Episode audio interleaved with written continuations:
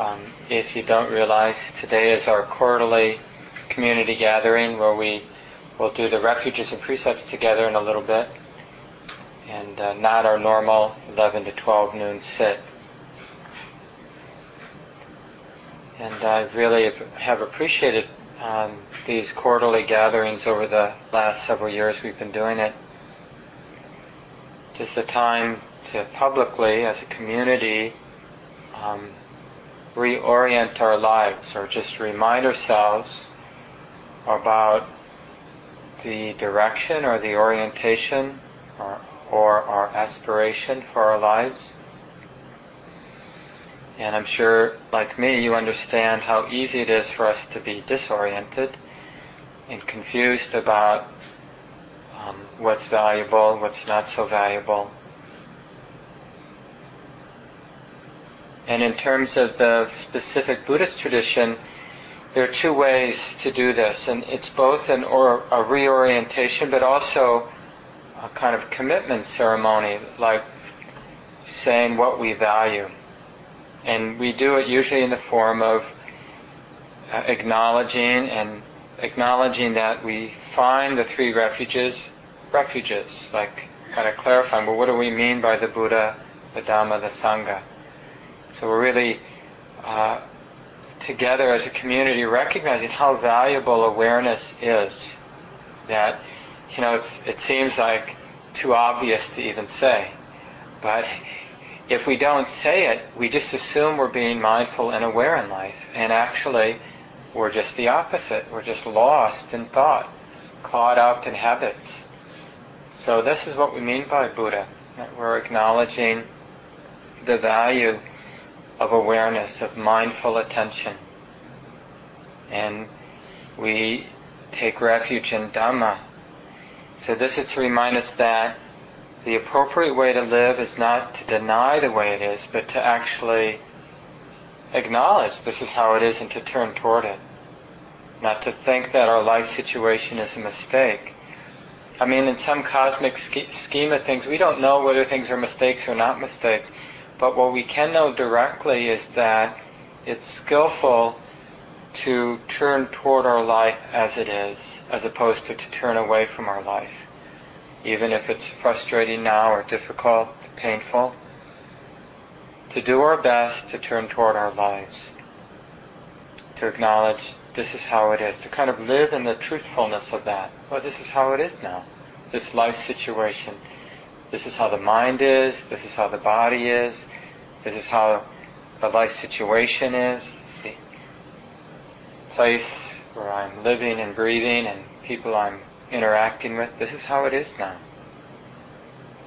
And we together take refuge in Sangha, that in the course of human history, men and women have learned some, have, have developed some skill about how to, how to uh, turn toward how to wake up to awareness and how to learn how to be more fully in their lives, and we can learn from them. This is what Sangha means. And sometimes the Sangha is right next to us. The person right next to us has some wisdom that we can pick up on.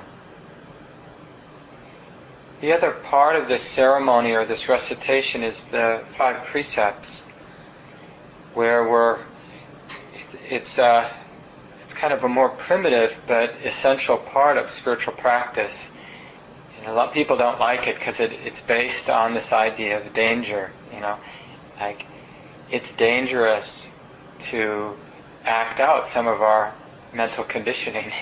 so we together, you know, acknowledge the danger of our habit energy and say, I don't want to go around harming other people because I don't want to live in that world where we're harming one another. I don't want to go around stealing things that aren't mine because it's not the world I want to live in. I wouldn't feel comfortable in that kind of world. I don't want to live in a world where I'm misusing my sexual energy or harming with my sexual energy or lying or intoxicating the mind in a way that I'm oblivious to how it is. I lose the clarity. And today I thought I'd spend just a few minutes uh, looking at this fourth precept of speaking truthfully or not harming with our words. And maybe partly because of the political season that we're in. But I think even in a bigger way, uh, it just seems so clear how much suffering in the world has arisen, is arising because of the lack of commitment to speaking truthfully. And how easy, easy it is to use half-truths, you know, to spin things, to try to use our words for our own advantage or for somebody else's advantage. This is one of the ways the Buddha defined right speech is that we're not using our words for our own advantage or for somebody else's advantage, but we're using our words to speak the truth, to take care of all beings, to take care of all beings by having a commitment to truth. I especially like uh, some words by Bhikkhu Bodhi, a well-known American Buddhist monk and uh, prolific translator. And he was commenting on the Buddha's Eightfold Path in a book that we've used a number of times here at the center for courses. And in that book on the Noble Eightfold Path, he's talking about right speech, and he says, By their very nature, lies tend to proliferate, lying again to defend, to, to defend our credibility, to paint a consistent picture of events. So the process repeats itself. The lies stretch, multiply, and connect until they lock us into a cage of falsehoods from which it's difficult to escape. The lie is thus a miniature paradigm for the whole process of subjective illusion. In each case, the self-assured creator, sucked in by his own deceptions, eventually winds up the victim. And I notice this when I do develop the stomach to listen to, I find it easier to read news than to listen to it. But when I actually listen to either the newscasters or the people that are in the news, I, I see this, I think, where uh, it seems like someone's not speaking the truth, but it also seems like they're totally taken in by their own lying. you know, that they're as convinced as anybody that what they're saying is true, even though it seems apparently not true to me. And I think this is, you know, we have to, it's easy to see in others, but to kind of realize that we're caught in the same net where we start to believe what we say.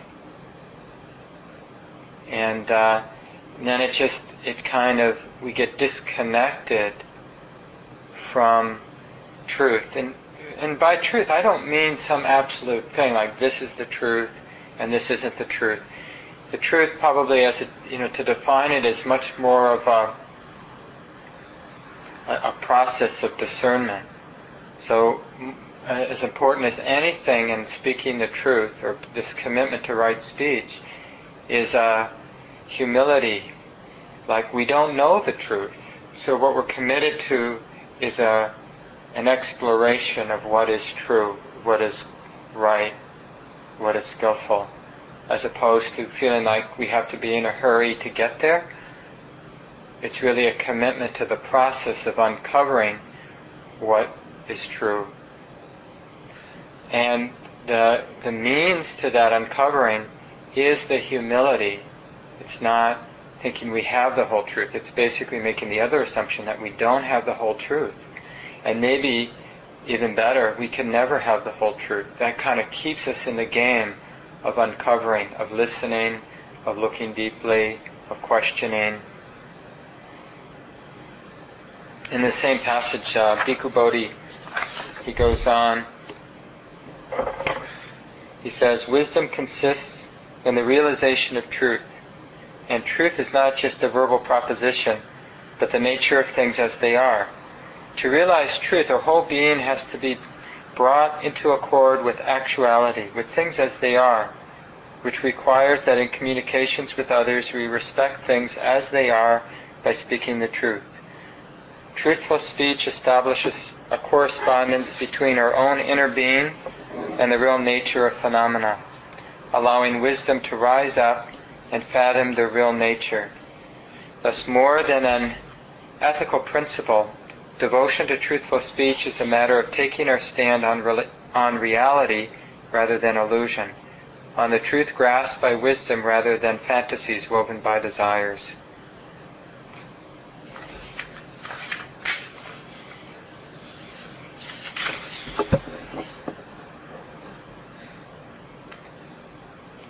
One of the things I think we can notice as we just reflect on wise speech is uh, it's really energizing because when when we both value the importance of seeking truth or being clear, being direct, and also the flip side of that is understanding the danger of when that begins to fall away. So then we we, we feel this commitment to truth seeking and speaking the truth. And this uh, quality of listening, it kind of pulls us into the moment more so that we're full of care, like to not misspeak, to not say more than we know, to not let our own fear put a spin on what we're saying so that we're kind of protecting ourselves or you know somehow convincing others of our greatness in some obvious or not so obvious way. We're kind of pulled in with this vigilance or this uh, interest or energy of like knowing we're on, we're sort of always teetering. I mean, even right now, even though it's not likely I or someone else is going to stand up and say something really unskillful, we can always feel like we're just a few words away from doing, making some huge mistake. And you know, although none of us have weapons probably or nuclear arms, we do have this power to speak, and uh, we can do quite. We have, of course, done quite a bit of damage with our words over the years.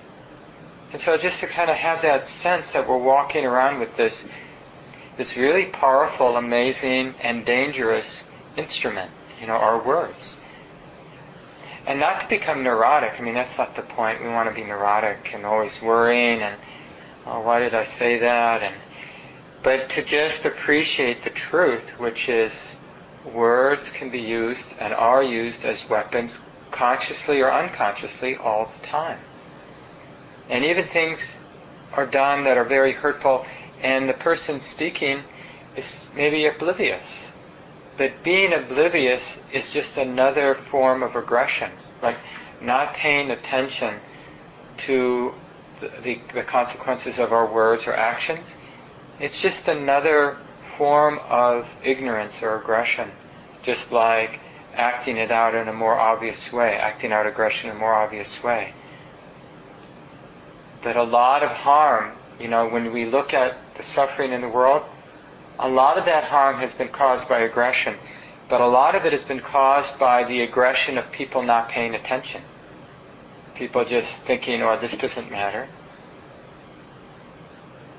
And uh, in not paying attention and not speaking up and not taking necessary steps, all kinds of violence happens.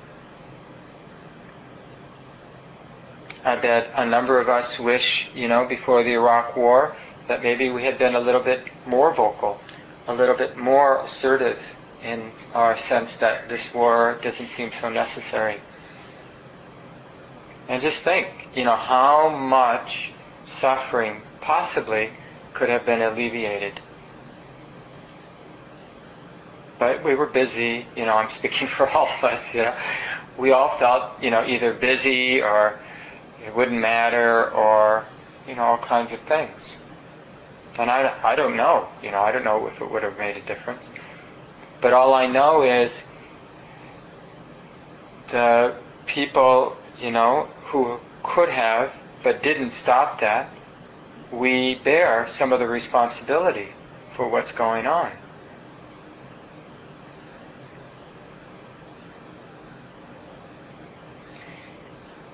Part of right speech is, you know,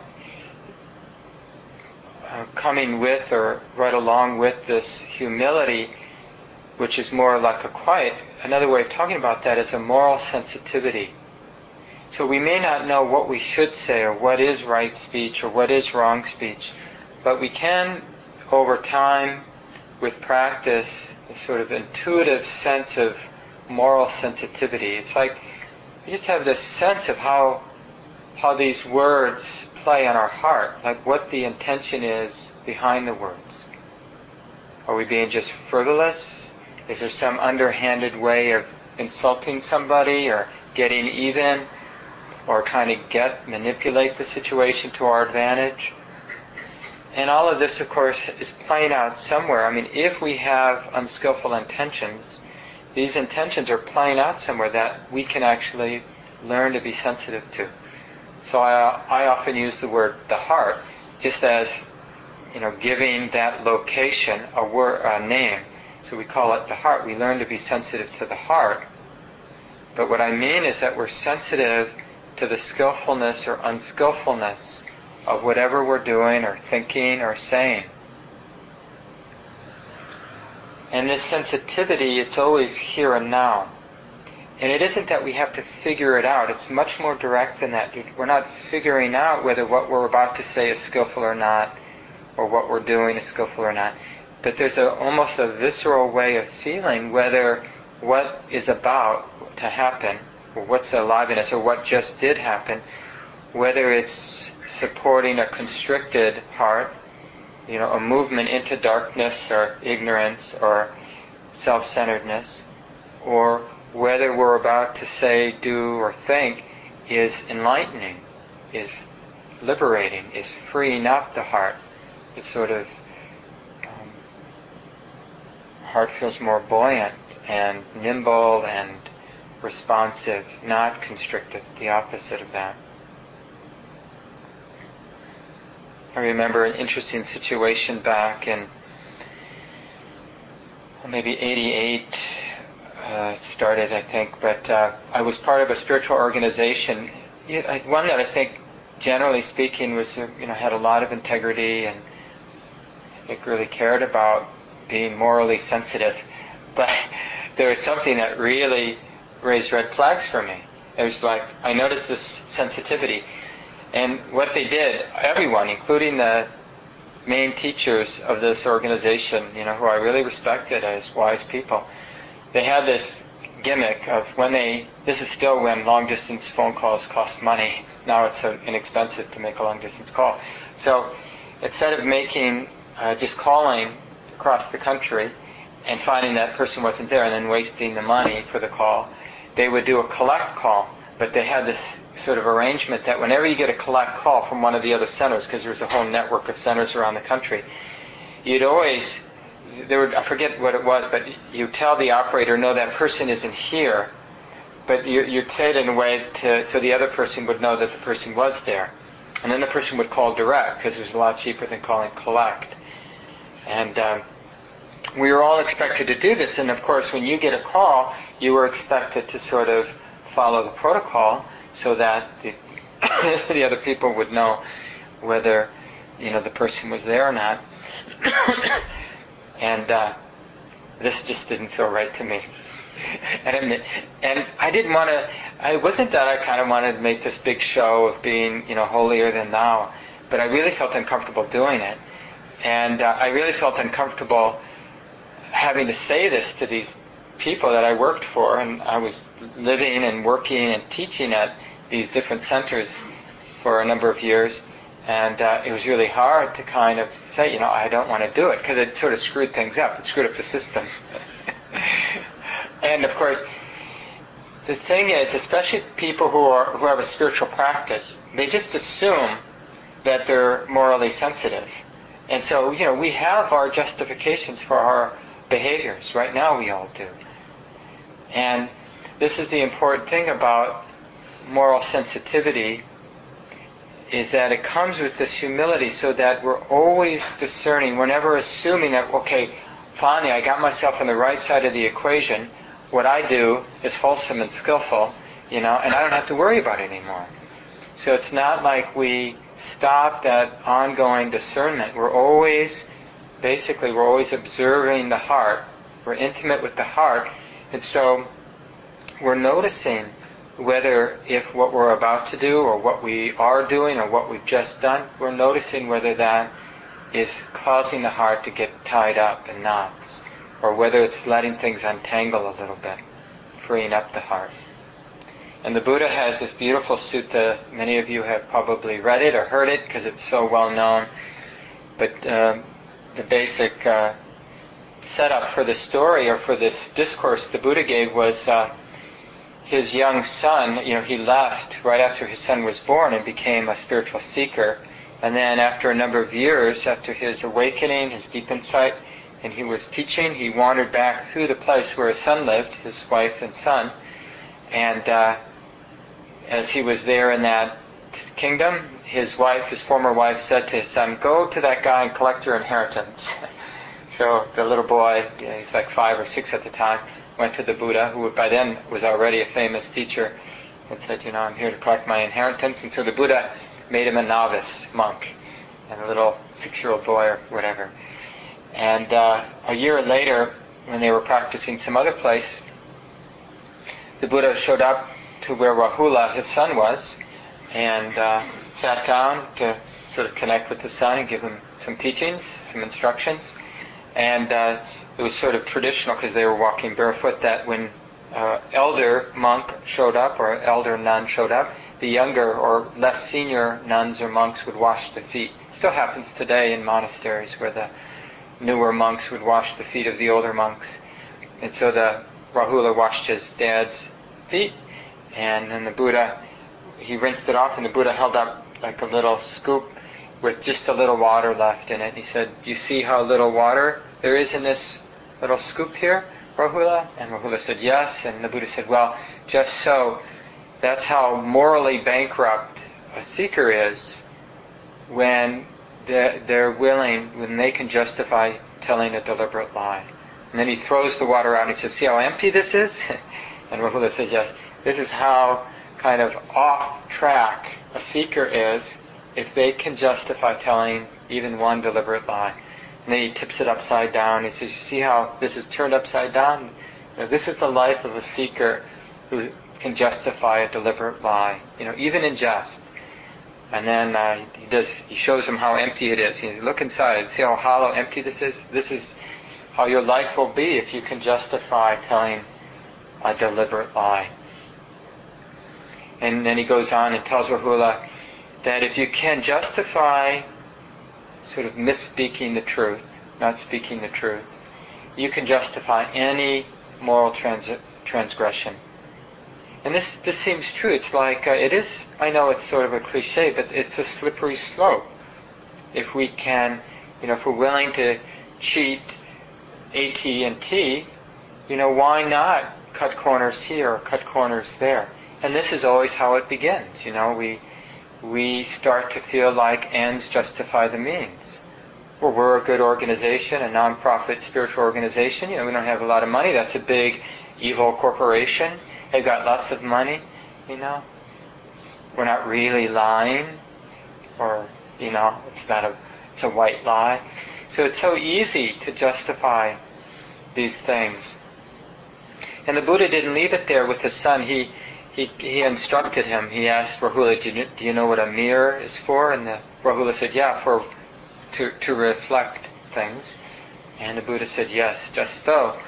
So they, then he taught him. Maybe I'll read just this paragraph because even though he's speaking now to a seven-year-old, it's really useful instructions for us, and it really speaks to this humility and this moral sensitivity, like being able to detect the effect on our heart, like what we're about to do, what we're doing, what we've done.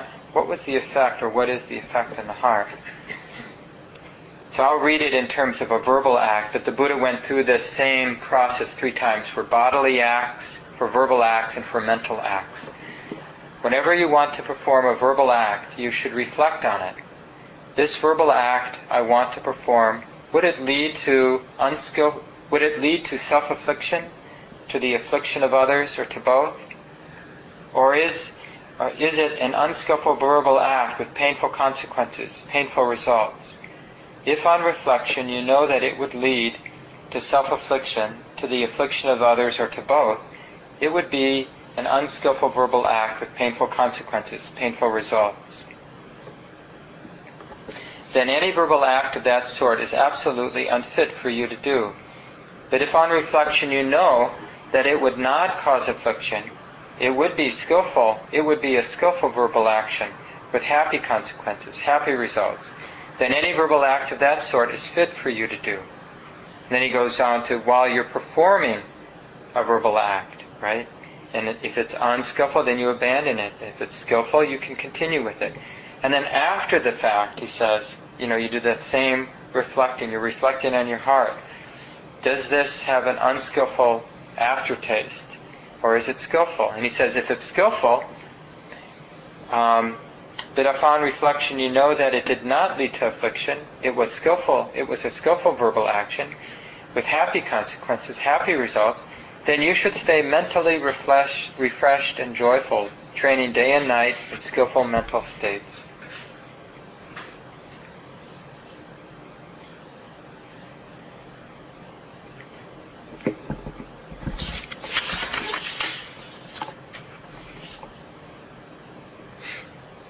In a way, this is the ultimate empowerment to have this sensitivity, the kind of living and breathing with the sensitivity in the heart.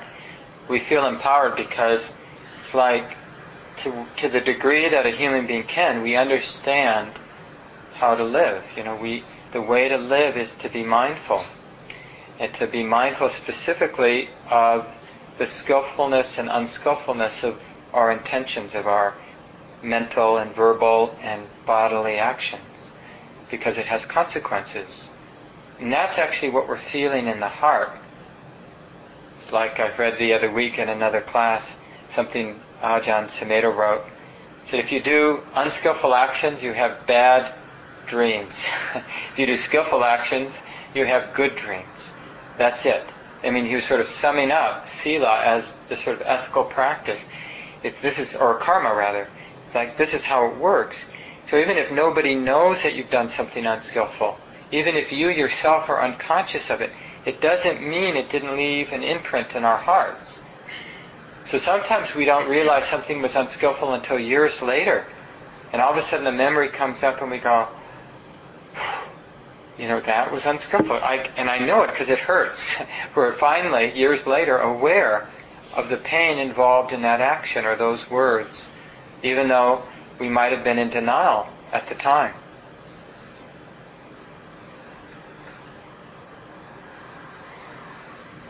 So I'll leave it here so that we have time now for the recitation and we can uh, reflect on this as we're reciting the refuges and precepts, reflect on our commitment to this sensitivity and this humility. So it's on page 35 in your chant books, and you can appreciate all the different covers that the community members did for us, children and adults. Most of us have different covers on our books.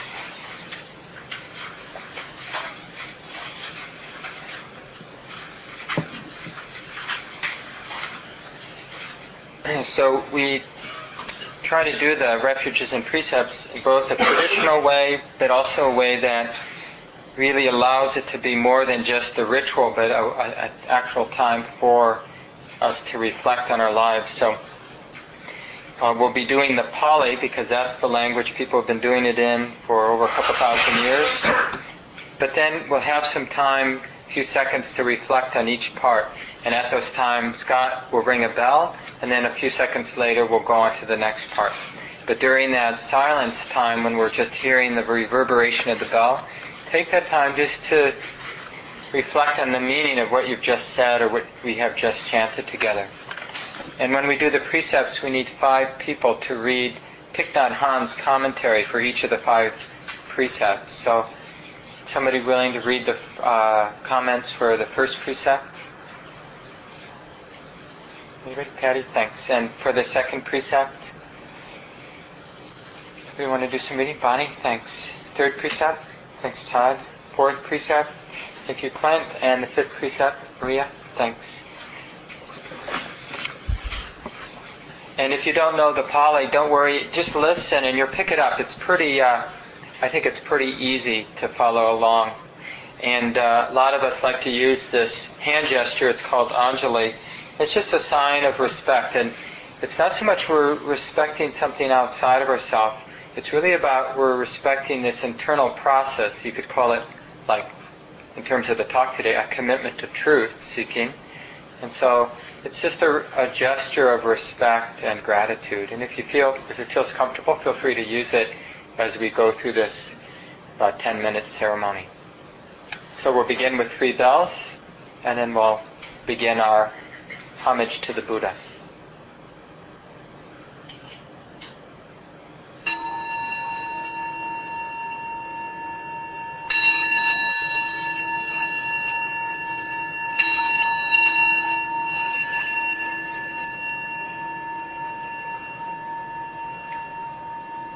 Namo tassa bhagavato arahato samma sambuddhassa. Namo tassa bhagavato arahato samma sambuddhassa. Namo tassa bhagavato Sambuddhassa Buddhang Saranang Gacchami Dhammang Saranang Gacchami Sanghang Saranang Gacchami Dutiyampi Buddhang Saranang Gacchami Dutiyampi Dhammang Saranang Gacchami Dutiyampi Sanghang Saranang Gacchami Tatyampi Buddhang Saranang Gacchami Tatyampi Dhammang Saranang Gacchami Tatyampi Sanghang Saranang Gacchami I take refuge in the Buddha, trusting inherent peace and freedom of a heart free from clinging.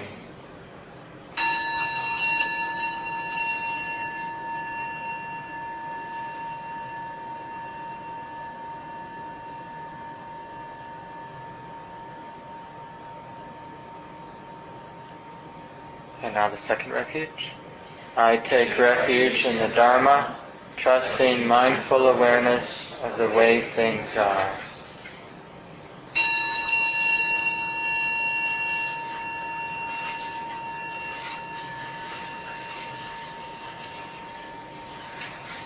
And now the third refuge. I take refuge in the Sangha, trusting those with wisdom and compassion who show us the way.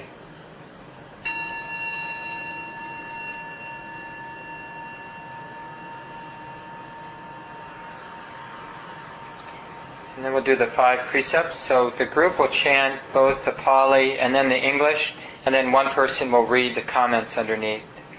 So let's start with the first one. Panatipata Veramani Sika Padang Samadhiyami. I undertake the training to refrain from harming living beings. Aware of the suffering caused by the destruction of life, I am committed to cultivating compassion and learning ways to protect the lives of all beings.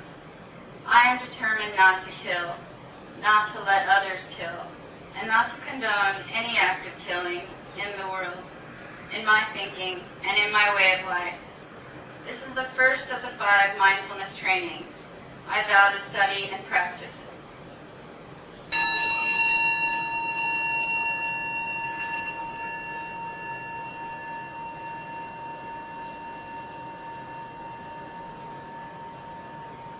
And now the second. Adinadana Veramani Sikapadam Samadhyami. I undertake the training to refrain from taking that which is not given. Aware of the suffering caused by exploitation, social injustice, stealing, and oppression, I am committed to cultivating loving kindness and learning ways to work for the well-being of all beings. I will practice generosity by sharing my time, energy, and material resources with those who are in real need. I am determined not to steal and not to possess anything that should belong to others. I will respect the property of others, but I will prevent others from profiting from human suffering or the suffering of other species on earth. This is the second of the five mindfulness trainings I vow to study and practice it.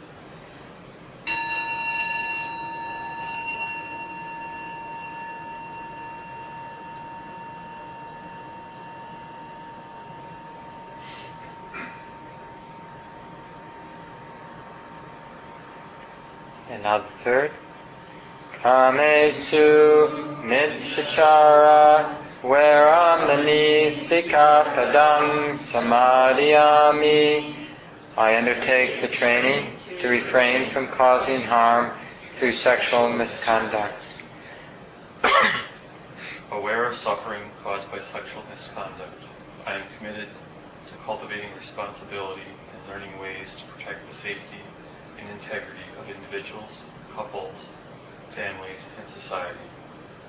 I am determined not to engage in sexual activities without love and commitment.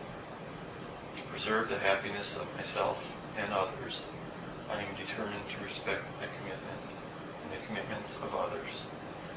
I will do everything in my power to protect children from sexual abuse and to protect couples and families from being harmed by sexual misconduct.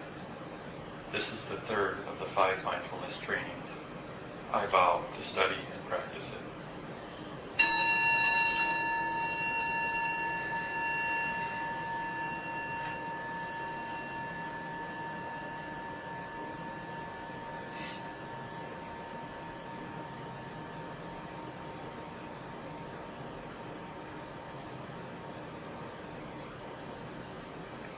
Now the fourth. Musawada Varamani Sika Pradang Samadhyami. I undertake the training to refrain from false and harmful speech. Aware of the suffering caused by my unmindful speech and the inability to listen to others, I am committed to cultivating loving speech and deep listening in order to bring joy and happiness to others relieve others of their suffering. Knowing that words can create happiness or suffering, I am determined to speak truthfully, words that inspire self-confidence, joy, and hope. I will not spread information that I do not know to be certain. I will not criticize or condemn things of which I am not sure. I will refrain from uttering words with the intention of causing division or discord. I am determined to make efforts to reconcile and resolve all conflicts, however small. This is the fourth of the five mindfulness trainings I vow to study and practice.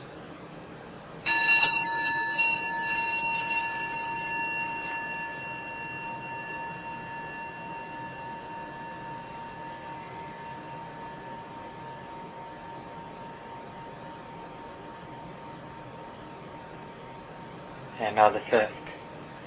Sura Maria Majjapamadatana Varamani Sika Padang Samadhyami.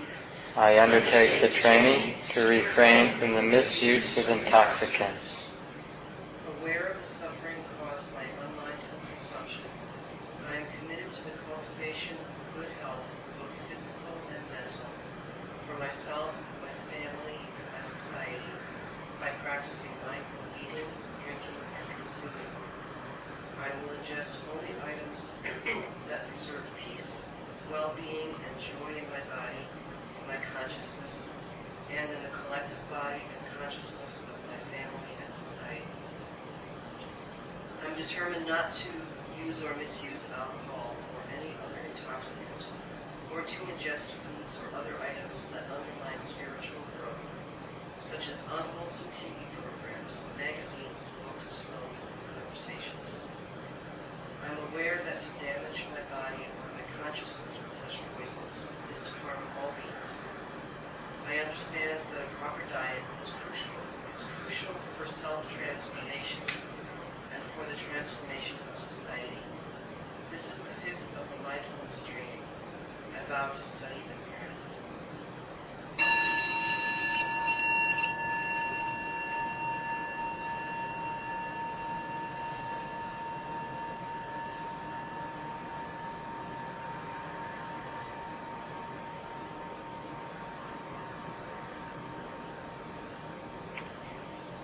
Then we finish. Idang ne silang magaphalanyanasa pachayo hotu. May my conduct conduce to attainment of the highest fruits of liberation. And then we do this traditional sharing of the merit. So we just read that last paragraph together. Taking refuge, undertaking the five mindfulness trainings, and practicing the of awareness and insight gives rise to benefits without limit. I offer to share all blessings and merit with my parents, teachers, family, friends, and with all beings everywhere. May this life and practice contribute to the great stream of causes and conditions leading to happiness, peace, and liberation for all beings. May all beings be happy.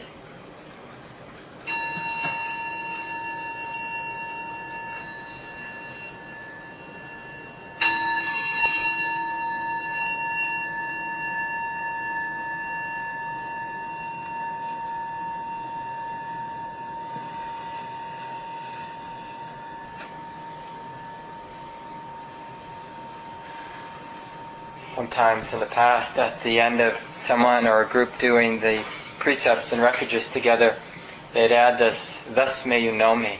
So it's like, uh, you know, we've reoriented our lives and then we actually ask for support by saying, you know, thus may you know me. So if you see me not living out these things, then just in a kind, loving way, just sort of somehow reflect that back. And uh, the idea how, how it was usually done is then if you blow it, you just find another time to recommit. And generally, this is where the monastic sangha would come in. You'd go to a nun or a monk, and you would say the do the refuges and precepts with either a teacher or some monk or nun, just to kind of them sort of being the, sort of the witness to your commitment. And you just. Thank you for listening. To learn how you can support the teachers and Dharma Seed, please visit dharmaseed.org slash donate.